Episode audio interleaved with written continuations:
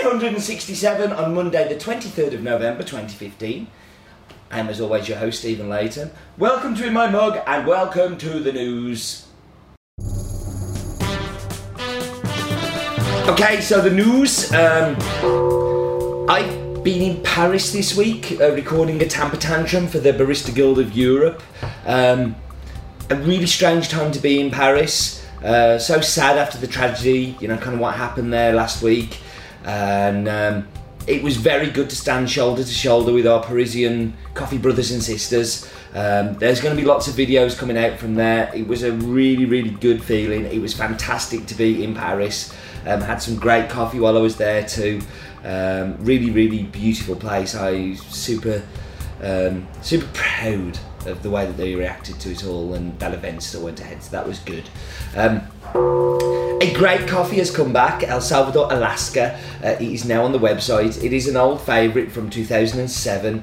Um, and we lost it for a little while and we got it back, then we lost it again. Now we've got it back and we're going to try and hang on to it. But it's better than ever. It probably will be In My Mug at some point in the future, but it's definitely a coffee that's worth. Um, worth having twice um, because it may not. It depends on how quickly it goes. And anyway, that was the news, and we should get quickly on to focus on. Uh, focus on this week is about Rwandan coffee industry.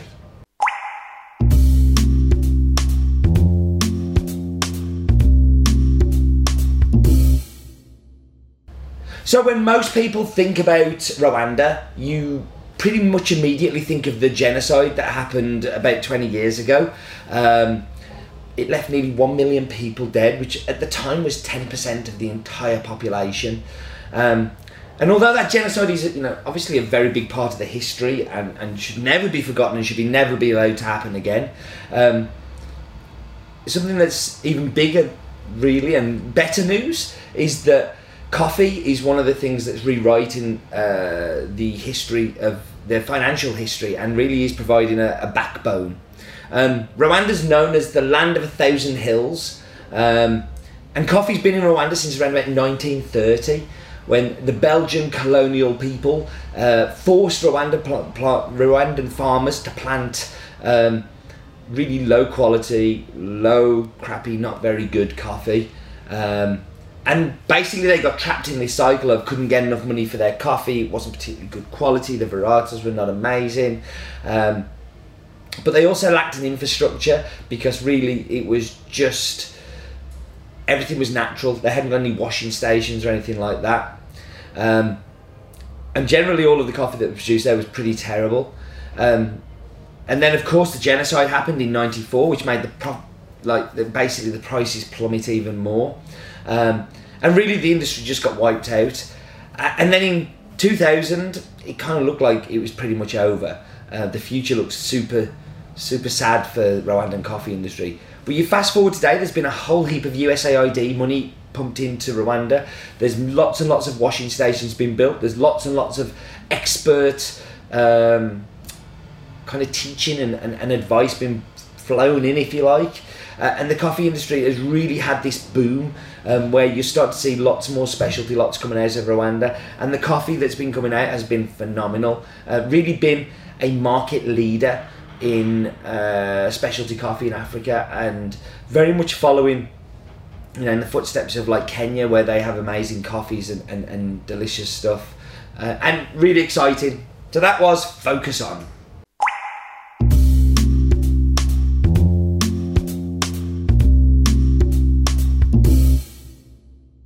You may have noticed that this week's Focus On was a little bit longer than normal, and that's because I don't have a lot of information on this coffee. It's called Rwandan Karongi Mabuga uh, Washbobom, um, and it is grown in the town of Maguba, which is in the Karongi district of the western province of Rwanda. Approximately a three hour drive from Kigali, which is the capital city, which is where most of the business and where most people will able to have a point. It's the only place they have an international airport as well, so pretty good reason to know where it is.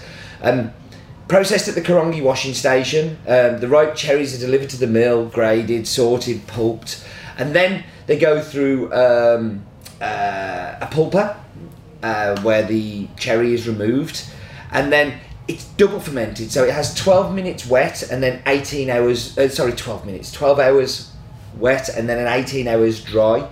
And then the parchment is soaked again for 24 hours after that. Um, and I think this is where this coffee really comes through. This is where its qualities really shine through.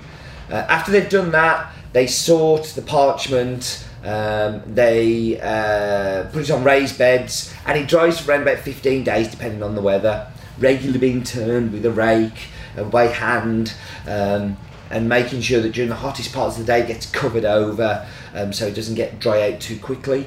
Um, but also, you know, making sure that that cover comes off so it doesn't dry too slowly. Um, and then the coffee is dry milled, where again another sorting process will go through, um, and then yeah, then you get the coffee. I mean, I've already talked about the genocide, but it's not just that. Rwanda's past. There's a whole heap of uh, kind of colonial oppression, if you like, um, and I've already talked about that massive amount that they made there. Um, but that's actually like that's been halved. So around about like forty five thousand tons in the nineteen nineties, um, and now it's around about 20, 25,000 tons. So really has the bulk has gone, but the quality has gone up. Um, and I think that's the thing that is super exciting about it. Okay, now now it's time for the map bit. This is going to be not the best map bit we've ever done, um, but the coffee's going to be great, so you're going to love it. So uh, here comes the map bit.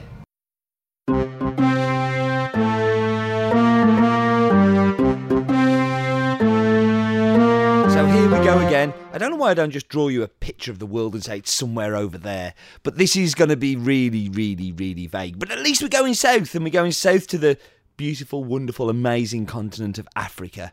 And uh, we're going down to the very, very tiny country of Rwanda. Um, yeah, somewhere I've been. Um, yeah, very cool country. Uh, the land of a Land of a Thousand Hills, I think it's called.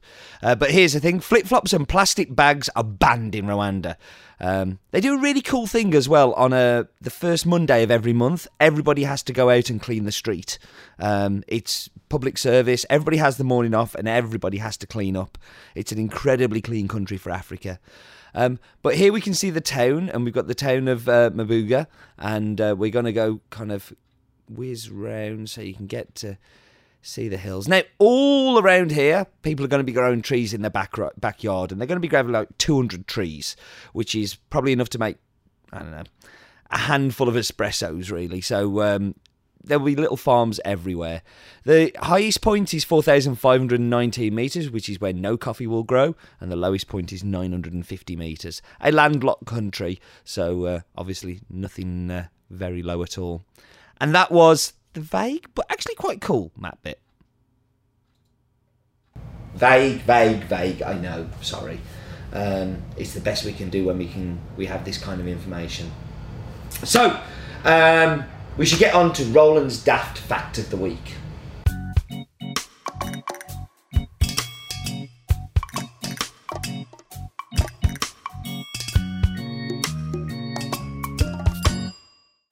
Rwanda was the first country in Africa to hold a Cup of Excellence competition. I know this because Stephen won't shut up about it because he was on the first ever jury.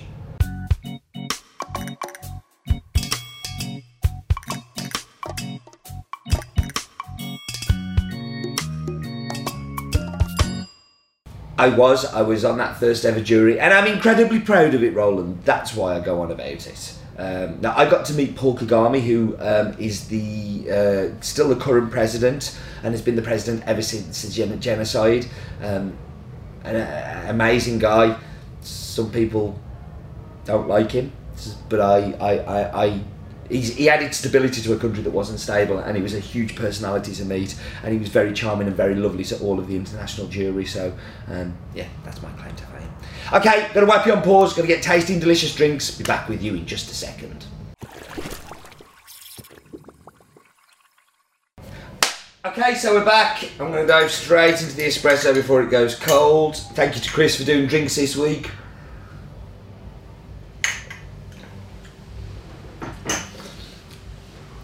This coffee was not what I expected originally.